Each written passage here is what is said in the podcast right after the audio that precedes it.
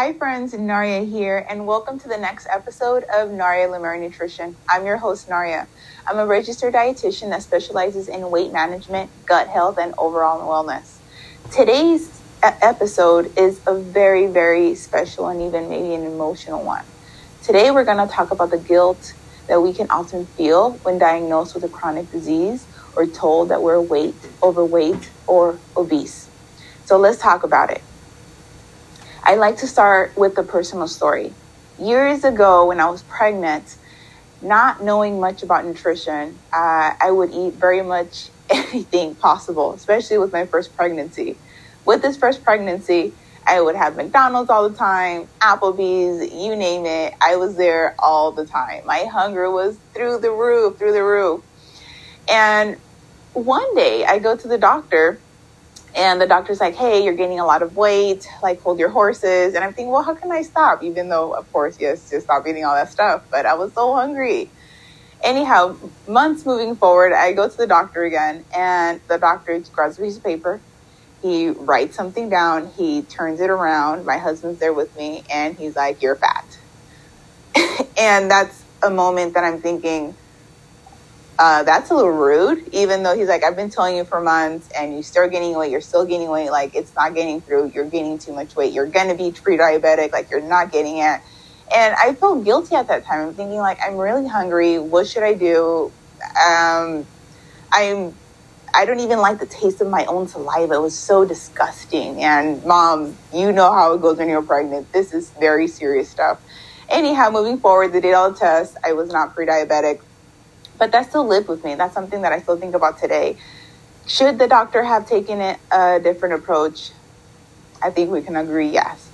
That was absolutely rude, um, inconsiderate, um, was ineffective, right? He, instead of giving me some resources or say, hey, let me refer you to a dietitian, zero of that, just full, here goes a piece of paper that's going to make you feel complete guilt, and I'm going to do nothing to help you with this.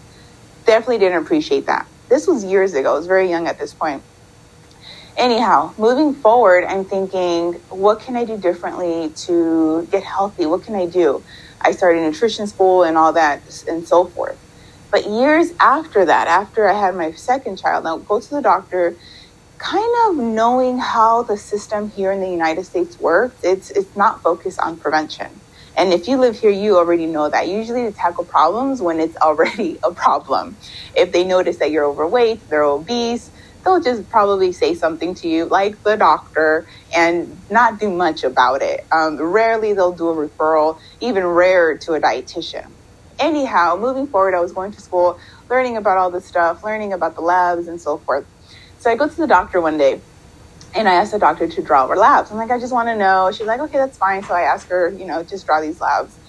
And I go over the labs, and the only one she pinpointed was my iron. She's like, you're low in iron. Just take a supplement, and you know, you're good to go.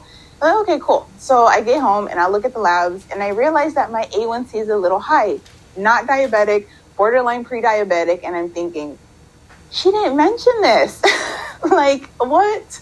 So I follow up with the doctor and I say, hey, um, the A1C is a little borderline there. Should I worry about it? And she's like, no, just eat your fruits and veggies and so forth. I'm thinking again, like, duh, we all know we're supposed to have fruits and veggies. We all know we should be working out. We all know all this. Obviously, the education part isn't the problem. Maybe it's the execution part. Maybe it's something else. Maybe I need a referral to someone.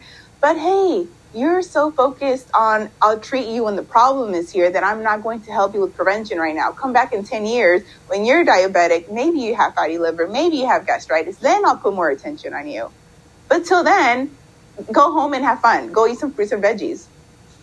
Anyhow, um, because I was learning so much at this point, I made so many changes and it, it, next time I had my labs, my labs were wonderful, even the anemia because of the supplements. But I was thinking, if I wasn't going to school for this, if I wasn't learning how to do this, I would have a lot of difficulty. I would say, what carbs can I eat? Maybe I shouldn't have carbs. Maybe I should just eat fruits and vegetables and, and, and ignore the protein, ignore the healthy fats, the anti inflammatory purposes. That could have happened and friends, I've worked with enough patients and clients that can tell you it happens, Is this something you've experienced before?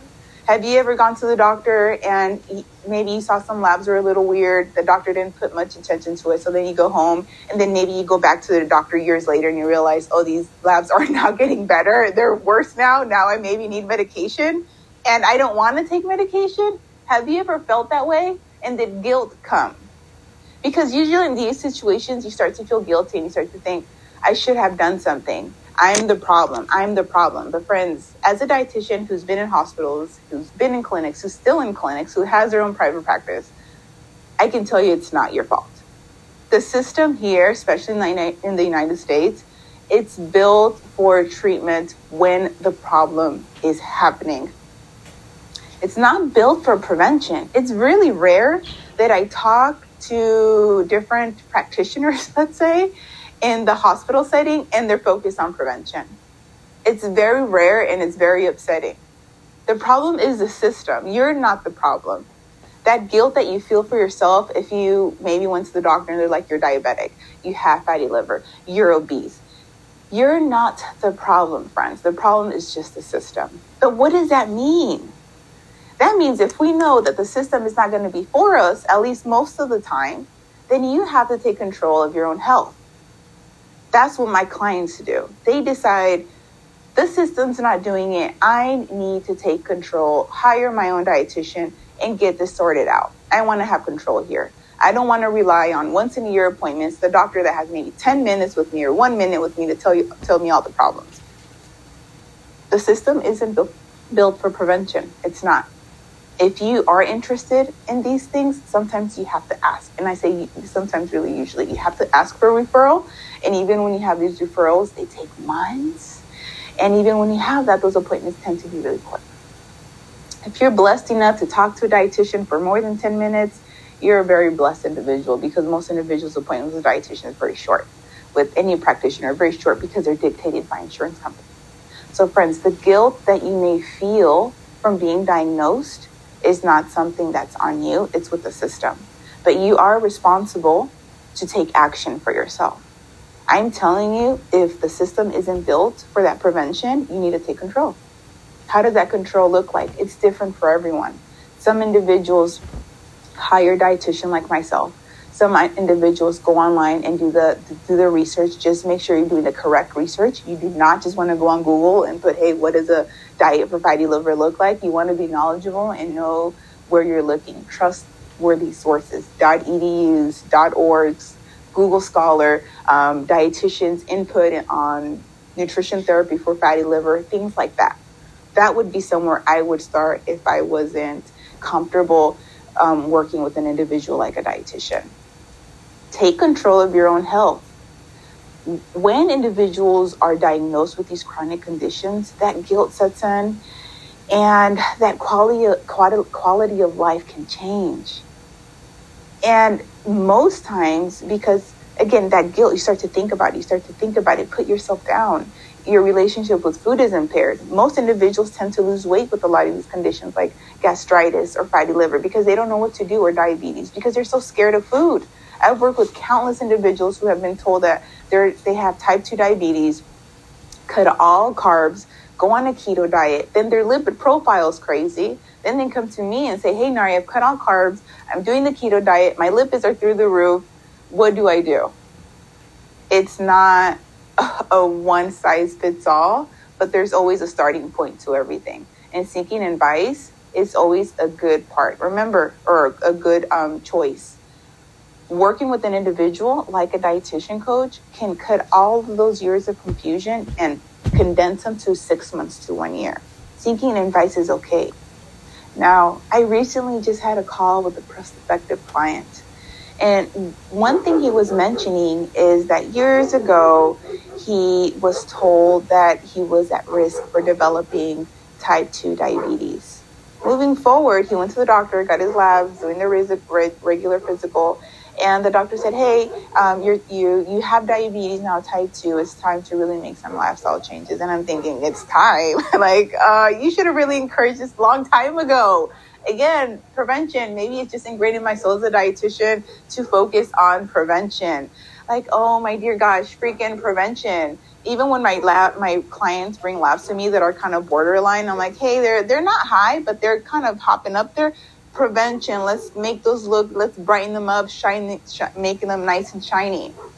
So the doctor tells the, the, the patient or tells his client that, hey, you're pre you're diabetic now, may start to make some changes. So this client comes to me. He's like, the doctor told me this. I'm going out with my family, not enjoying the food, not really eating. I love to cook. That was one of the things I used to love for my family.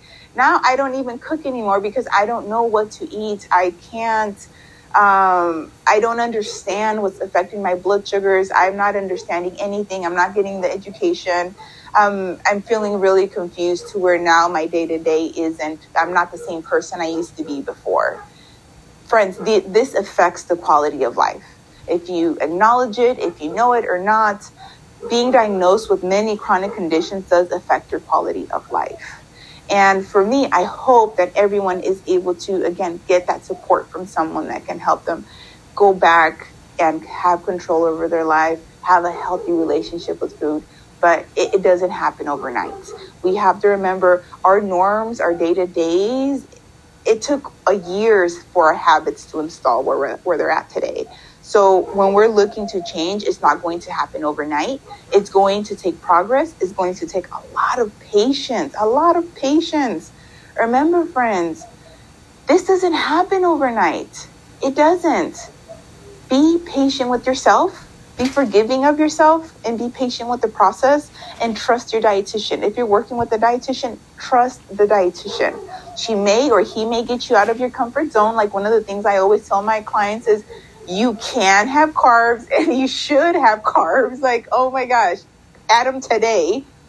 And they feel uncomfortable because many of them have totally cut out their favorite carbs and are just being affected in a, in a negative way and then moving forward after working with me for maybe at least two three months they start to say hey my blood sugars are getting better i'm eating carbs the ones i enjoy why did no one tell me this before why are the doctors telling me to cut out the carbs Oh, friends, the question of the year. The question of the year. The carbs are not the bad guy. There's no good or bad food for the millionth time. If you're my client, you know I preach this all day. There's no good or bad food. I should make a sticker of this because so many people aren't aware. Carbs aren't bad. Fats aren't bad. Proteins aren't bad, right? But we know we should limit some products because they're more processed. And if they're more processed, they'll strip the fiber off, they'll add the fats They'll add added sugars, and those things, of course, we want to limit. But to say that there's a good or bad food, that's just not true.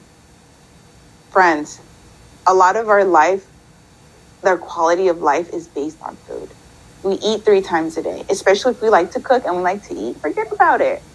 This is really important. And don't forget to subscribe.